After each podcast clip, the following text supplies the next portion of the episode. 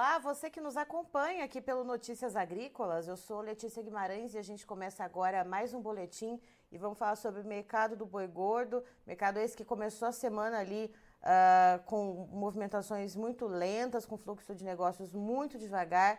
Vamos ver então como que a gente chega a esta quinta-feira e quem está aqui conosco hoje para bater esse papo, para a gente entender a dinâmica desse mercado nesta quinta-feira, dia 31 de agosto. Já estamos ali com o pezinho virando a folhinha para setembro. É a Laura Rezende, então, que é consultora da Agrifato Consultoria. Seja muito bem-vinda, Laura. Muito obrigada, Letícia. Sempre um prazer estar aqui com vocês.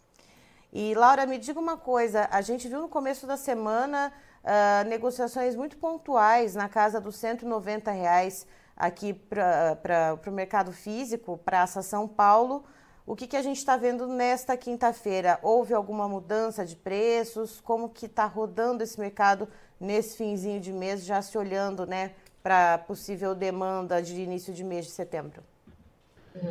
Olha, Letícia, falando em preço de boi, a gente não teve muita mudança, tá? Os preços de São Paulo estão na casa mesmo desse valor que você comentou aí, então 190 boi comum, 200 China, às vezes alguns negócios 10 reais abaixo ou acima disso, mas assim, referência para nós 190 comum, 200 China. Já para carcaça casada, a gente vê um cenário um pouco mais positivo, tá? Nós estamos vendo o negócio para carcaça casada, né, que é o produto final dos frigoríficos, então aquela meia carcaça que o frigorífico vende, é com uma valorização de 5% no dia de hoje, em relação aos negócios que ocorriam aí no início da semana. Então, antes a carcaça casada estava na casa de R$ 13,30, para o boi, tá? E hoje a gente está vendo negócio a 14 reais. Então, um fator bem positivo, mas era algo que de, de, de certa forma a gente já esperava, né? Início de mês, é, nós vamos ter a virada agora já do mês, né? Semana que vem, então, é um mês completo. O pessoal recebe os novos salários aí, né? Recebimento dos salários. Então, a população mais capitalizada, a gente tem um feriado também na próxima semana, um feriado prolongado. Então, vai ter um aquecimento na economia aí. Então, a gente é, vê esse movimento naturalmente acontecer, tá? É, mas eu não acredito que falando num, num, espaço um pouco mais longo, aí pensando no, no final do mês já, que isso vai se sustentar. Acredito que vai ser esse movimento pontual aí de início de mês, depois para o final do mês os preços devem retomar o que eram antes.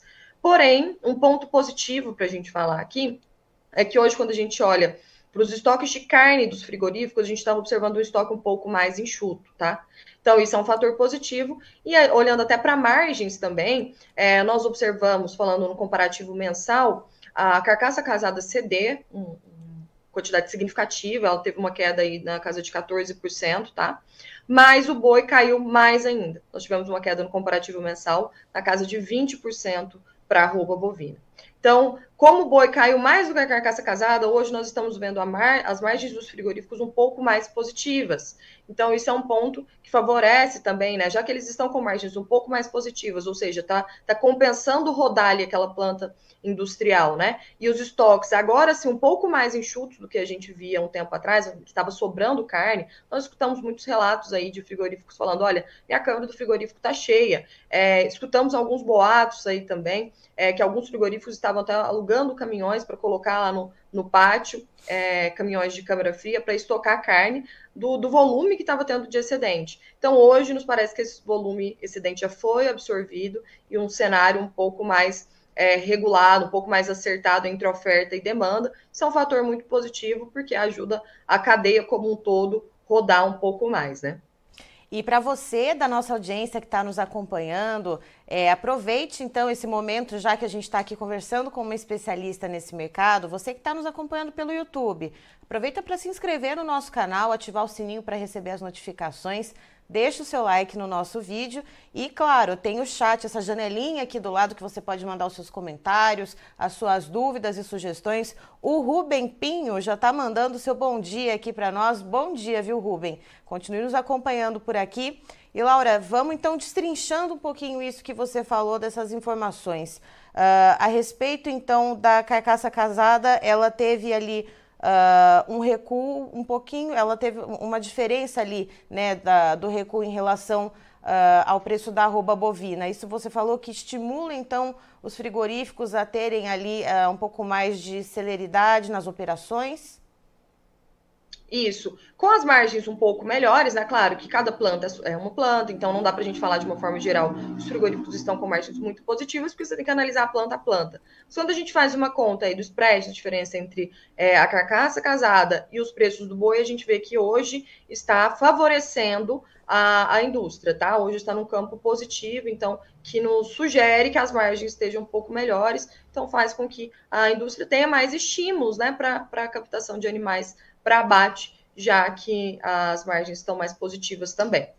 E aí, olhando para essa melhora é, que você disse também, inclusive, uh, em relação ao começo da semana, né, um aumento ali de 5% mais ou menos no preço da carcaça casada, chegando à cotação então de cerca de 14 reais o quilo.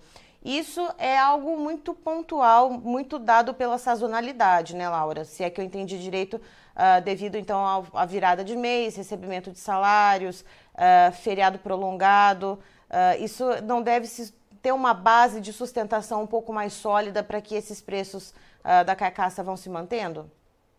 Perfeito, Letícia. Não acredito que isso vai ser algo que vai se manter, porque quando a gente olha para indicadores econômicos, nós não estamos vendo uma melhora substancial que está refletindo é, em mais em aumento de poder de compra da população, que é o que vai tracionar o consumo interno, né? Então, olhando para indicadores de endividamento, por exemplo, que é algo que, que é um, um dos grandes indicadores que a gente olha aqui para ver o quanto está o poder de compra da população, é, porque a população mais endividada, ela vai é, migrar um pouco mais ao consumo da, do, da carne bovina, que é uma proteína um pouco mais cara, para outras proteínas mais baratas, como frango, como ovo, por exemplo.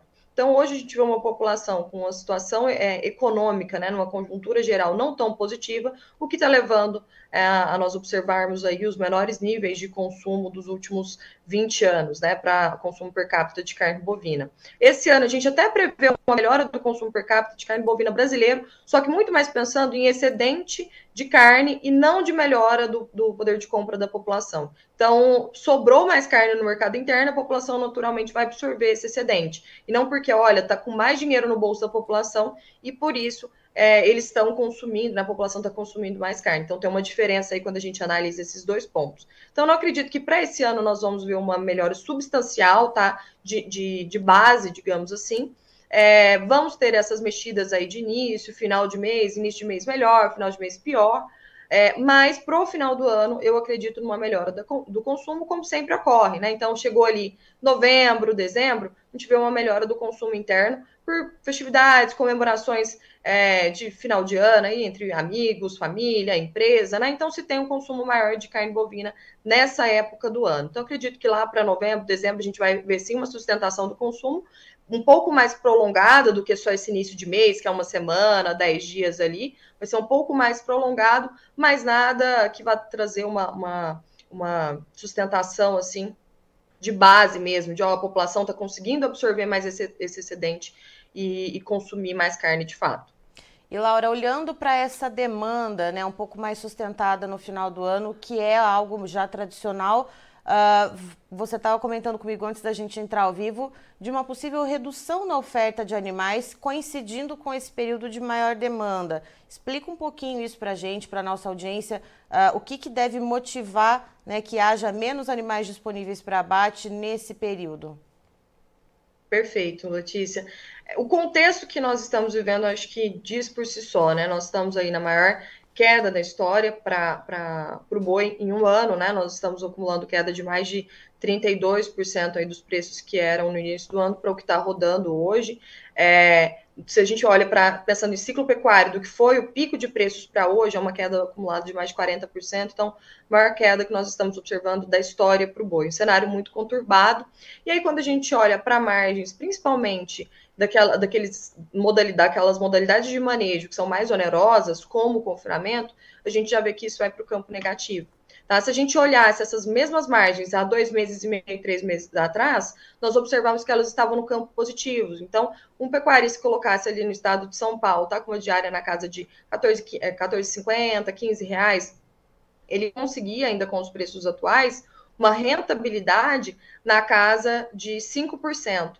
Hoje, já o mesmo pecuarista, se colocar no estado de São Paulo, é, mais, é, se colocar no estado de São Paulo hoje esse animal no coxo, ele vai ter um prejuízo na casa de é, 14%, 12, 12 a 14% aí. Então, um cenário bem pior, né? É, hoje, o pecuarista que pensa numa situação econômica, ele não coloca animal no coxo, ele só vai colocar se for um, um, modelo de manejo mesmo, ou seja, ele tem a necessidade de alocar esses animais, mas aquele que faz conta, possivelmente ele não vai é, colocar. E isso a gente está vendo de uma forma generalizada no país, né? A gente conversa com muitos pecuaristas aqui que estavam com planejamento de colocar um volume de animais no coxo e abortaram a missão, digamos assim, por margens ruins, margens negativas. E aí entra o cenário de volatilidade, né? Então, o risco muito alto do mercado, poucos estão querendo correr esse risco. Então, cenário de desestímulo para animais de confinamento, isso, os efeitos nós vamos ver provavelmente daqui uns três meses, que vai cair justamente em novembro,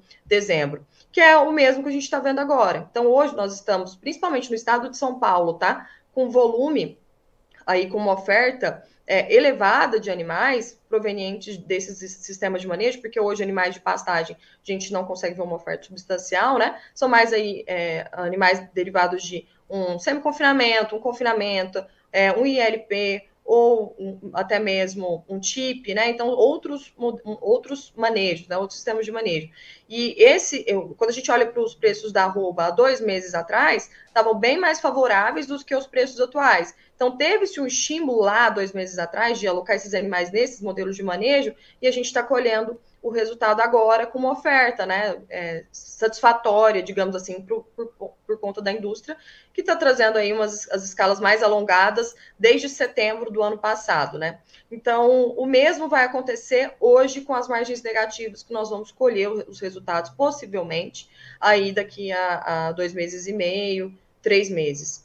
Então, acredito que nós vamos observar para novembro, dezembro, uma oferta um pouco mais restrita de animais de confinamento em consonância com uma demanda interna, principalmente, um pouco melhor. Quando a gente olha para a demanda externa, por exemplo, não é o, o que está problematizando aí a arroba bovina, digamos assim, não é o, o causador do, do, problema e dessa baixa de preço que nós estamos identificando. Demanda externa está boa, eles estão pagando menos do que pagavam ano passado? Sim, mas provável que esse agosto vai ser, se não o melhor da história, o segundo melhor da história, perdendo só para 2022. Então, a grande questão aí que está trazendo, de fato, essa queda dos preços da roupa que nós estamos identificando já ah, desde julho, né, que entrou mais nesse viés de queda, é excedente de oferta, e hoje o pecuarista não consegue né, arbitrar aí na hora de negociar, diferentemente do que a gente via lá em maio, por exemplo, em que, inclusive, nós tivemos mais oferta de animais abatidos em maio. Só que lá naquela época, o pecuarista conseguia falar: não, esse preço eu não aceito, vou deixar meu animal ali no pasto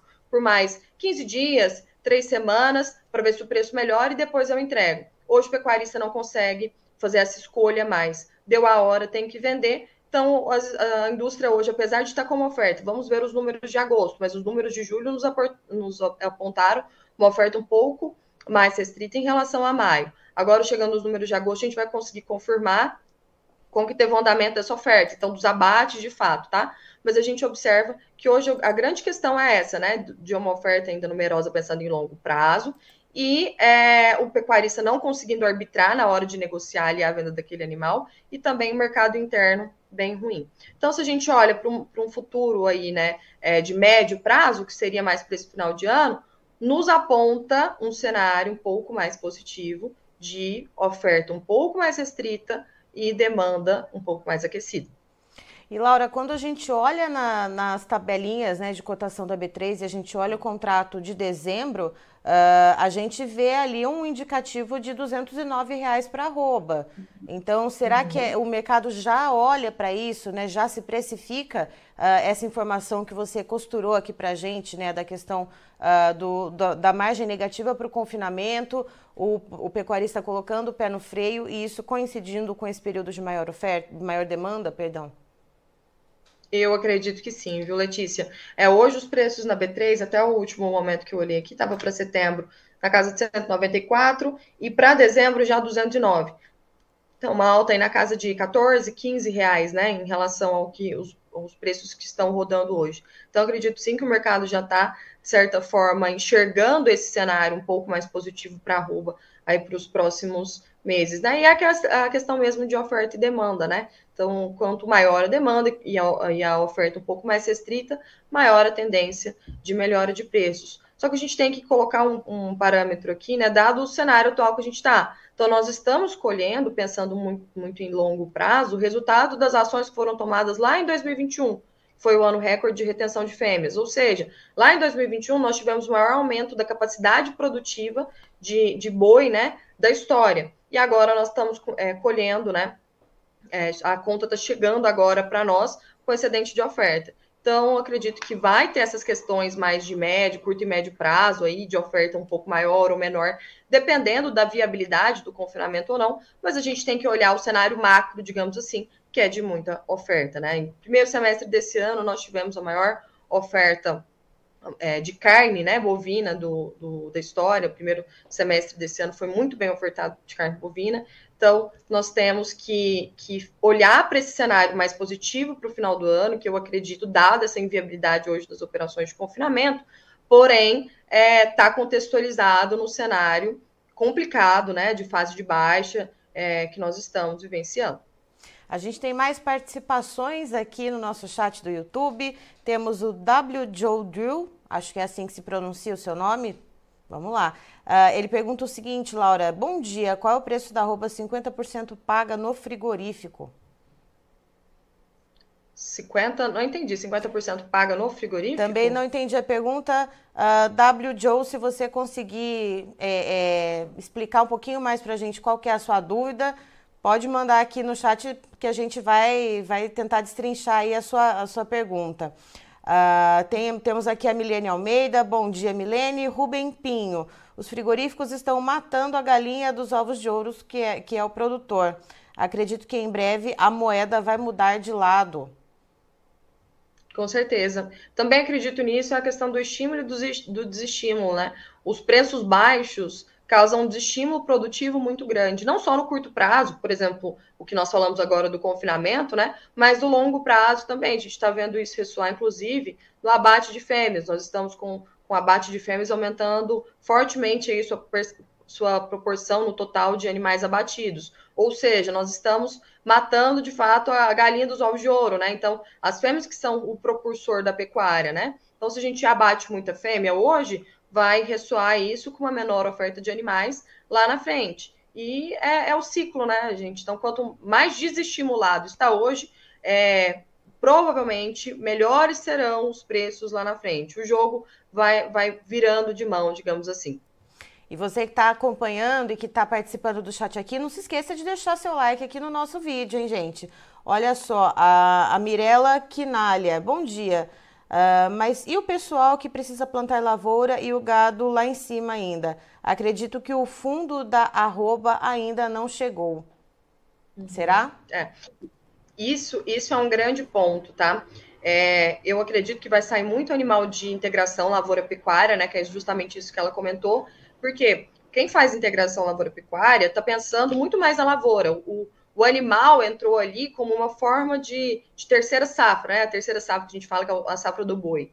É, então, choveu, o pessoal quer tirar esse animal para começar a plantar. E eu acredito que vai vir, de fato, muita oferta aí a partir de setembro, outubro, que é quando começa a chover em grande parte ali, principalmente Brasil Central, né? E o pessoal começa aí a, o movimento de plantar. Então, acredito que vai vir uma oferta, sim, para a gente. É por isso que eu não estou muito otimista, tá? Pelo menos com esse setembro e esse outubro aí. É, seria mais um, um, movimento um pouco melhor, seria para os meses mais finais de ano, aí novembro, um dezembro.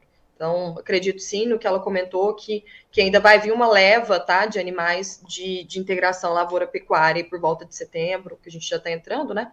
E outubro, sim. E o Álvaro Gondim pergunta: Laura Rezende, na sua visão, tem como o governo ajudar o pecuarista?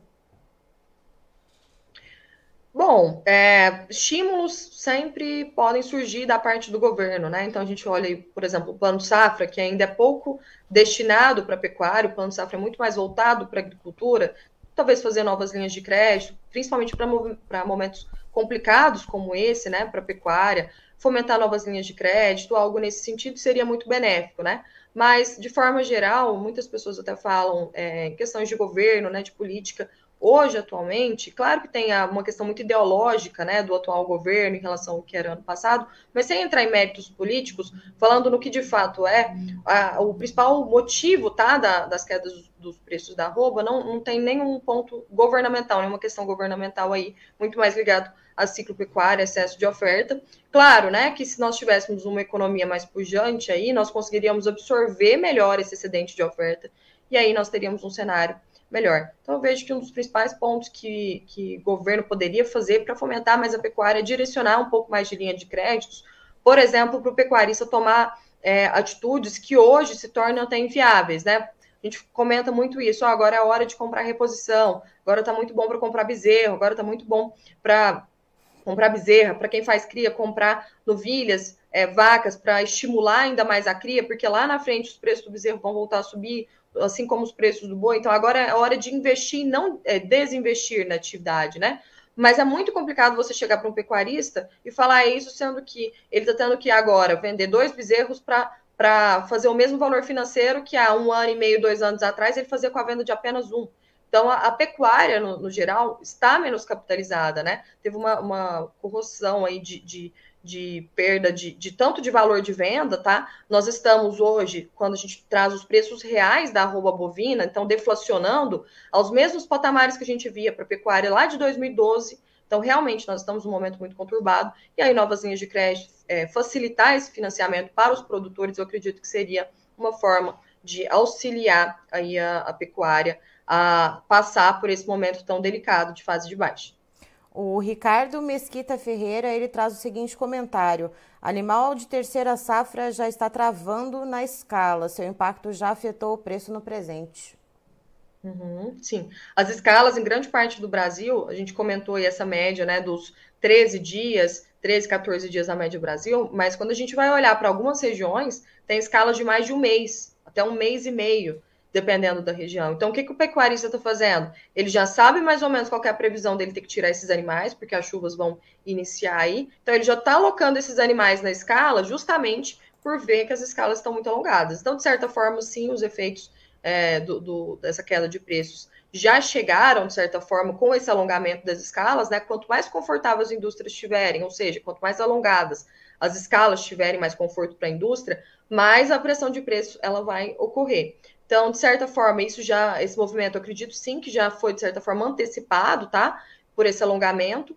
É, mas, se essa, essa oferta continuar existindo, ou seja, se a indústria continuar conseguindo alongar as escalas, nós ainda temos chance de ver preços mais baixos, que é justamente o grande motivador que a gente está vendo, né? Enquanto a indústria conseguir é, preencher né, suas escalas, alongar suas escalas, que é o que está ocorrendo, pressionando os preços, isso vai continuar. Né? O comprador ali é a lei da compra. Eles tem, sempre tentam comprar mais barato, da mesma forma que o pecuário sempre vai tentar, tentar vender mais caro. E enquanto eles conseguirem fazer isso, provavelmente a gente ainda vai ver os preços do boi cederem um pouco mais. Só que olhando para o mercado físico, tá? O que eu já tô, já tô identificando, que a oferta está ficando um pouco mais restrita do que a gente enxergava uma semana, duas semanas atrás. Então, esse movimento, aquela pressão de baixo que a gente estava vendo, semana após semana, arroba caindo 10 reais, é, hoje está mais difícil de acontecer. Então, hoje, se o, se o, frigorífico abaixar 10 reais, ele já começa a conseguir, é, começa para compor mais escalas, ele tem um pouco mais de dificuldade para compra, tá? Consegue comprar ainda? Consegue, mas ele já apresenta uma dificuldade um pouco maior. O W. Joe que tinha perguntado a, a questão do preço da arroba 50% paga no frigorífico, ele deu uma, uma destrinchadinha aqui na dúvida dele. Ele disse o seguinte: quando o boi está gordo e 50% é 50%, quando está super gordo, 55% de carcaça. Exemplo: animal de 300 quilos, 50%, 150 quilos, igual a 15 arrobas. Uh, a gente consegue fazer, responder essa dúvida, então, do preço uh, da arroba paga no frigorífico, das 50% da arroba paga no frigorífico? É, eu acredito que ele está falando um pouco aí de rendimento, né? De, do quanto o rendimento do animal muda, se o animal está mais magro ou um pouco mais, mais zerado. É, mas isso para o frigorífico, falando em preço nominal da arroba, não vai alterar, né? Eles podem pagar ali uma bonificação, por exemplo, com por acabamento de carcaça, dependendo para onde esse animal vai ser direcionado, é o que daria abertura aí é a bonificação. É claro que, né, um animal rendendo mais, no valor financeiro de venda daquele animal vai ser maior, então do rendimento de 50 em relação ao rendimento de 54, 55%, por exemplo, o valor financeiro de venda do animal vai ser maior, mas falando em preço da arroba, é, não tem muita alteração, tá? A não ser que o frigorífico pague algum tipo de bonificação por qualidade do animal, que aí é, é algo diferente aí. Certo. Laura, muito obrigada pela sua participação aqui com a gente no Notícias Agrícolas. Você e todo o time da Agrifato são sempre muito bem-vindos aqui conosco. Muito obrigada, Letícia. Sempre um prazer estar aqui com vocês. Boa tarde a todos. Tá, então estivemos com a Laura Rezende, que é consultora da Agrifato Consultoria, nos trazendo então nesta quinta-feira, dia 31 de agosto, as informações a respeito do mercado do boi gordo. Segundo ela, uh, o que se vê então nos próximos meses, pelo menos até ali uh, meados de novembro, vai ser uh, essas oscilações ali uh, um, um, pouco sutis, né? um pouco para cima, um pouco para baixo, uh, nada de mudanças muito substanciais nos preços da arroba. Isso porque a gente ainda deve ver esse cenário de alta oferta, a demanda ainda não acompanhando essa oferta que se tem atualmente. Então a gente deve uh, ver essas flutuações típicas, por exemplo, como a gente está vendo agora, uh, de preços um pouquinho melhores na carcaça, por exemplo, uh, já que a gente está numa virada de mês. Então tem recebimento de salários, a gente tem feriado prolongado agora nesse começo do mês de setembro.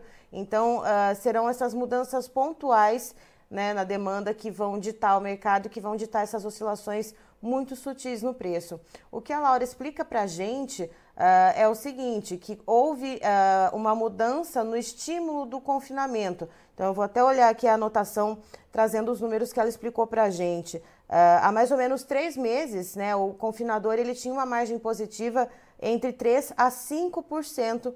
E agora, por exemplo, essa, essa margem virou para negativa. Há, um, há uma, um desestímulo, né, uma margem negativa de 12% a 14% a menos, então, do que quando a gente olha para três meses atrás aqui no calendário. Ou seja, a pecuarista colocando um pouco o pé no freio, né, justamente por essa margem de confinamento, ela está uh, ah, desestimulando ele a fazer uh, o confinamento. Ou seja, lá para dezembro, quando esses animais deveriam sair do coxo, deve haver uma oferta um pouco mais enxuta e isso vai coincidir com o período ali, finalzinho de novembro uh, e o mês de dezembro, com um período de maior consumo de carne bovina. Né? Ou seja, há uma chance uh, de se ter uma melhora ali nos preços. E quando a gente olha, inclusive, aqui para a tabelinha da B3, a gente vê o contrato de dezembro, por exemplo, muito mais perto do 210 do que o que a gente vê o contrato de setembro agora, que está aqui na casa do 193. Vamos dizer né, que tem essa distância. Então, a Laura ela traz essa informação para a gente de que pode haver essa melhora, né, um pouquinho, uh, uh, um pouquinho mais palpável ali no mês de dezembro, mas por enquanto até lá o que a gente deve ver é esse cenário, né, de pinga um pouquinho de alta, pinga um pouquinho de baixa, né, e nada de muita muita diferença, a não ser que haja alguma algum fator muito fora da curva, né, dentro dos fundamentos de mercado que mude e que aí sim possa alterar de maneira substancial os preços. Renan, por gentileza, a tabelinha com os nossos preços na tela. Vamos lá então, a gente tem os preços aqui na B3, a Bolsa Brasileira. Contrato de setembro, a gente vê uma queda de 0,74%, valendo R$ 193,40. Outubro, a gente vê uma queda de 0,63%, com arroba valendo R$ 197,70. Novembro, olha lá, a gente já vê aquela melhora pensando no que a Laura falou, né? A gente vai costurando né, essa, essas informações e a gente vê então, ainda que haja essa queda de 0,20%, a gente já vê um precinho acima ali da, da, do patamar de 200 reais. Então, novembro, R$ 204,60 arroba. E o dezembro, olha só, até agora há pouco estava em 209, deu uma quedinha de 0,05%, está aqui em R$ 208,90 e o indicador CPEA é, deu uma caidinha, ele tinha atingido o patamar de 200 reais pela arroba e a gente tem agora essa referência que é do final da tarde de ontem, do dia 30, uma queda então de 1,58%, valendo R$ 199,75. Eu encerro por aqui, já já tem mais informações para você, então fique ligado.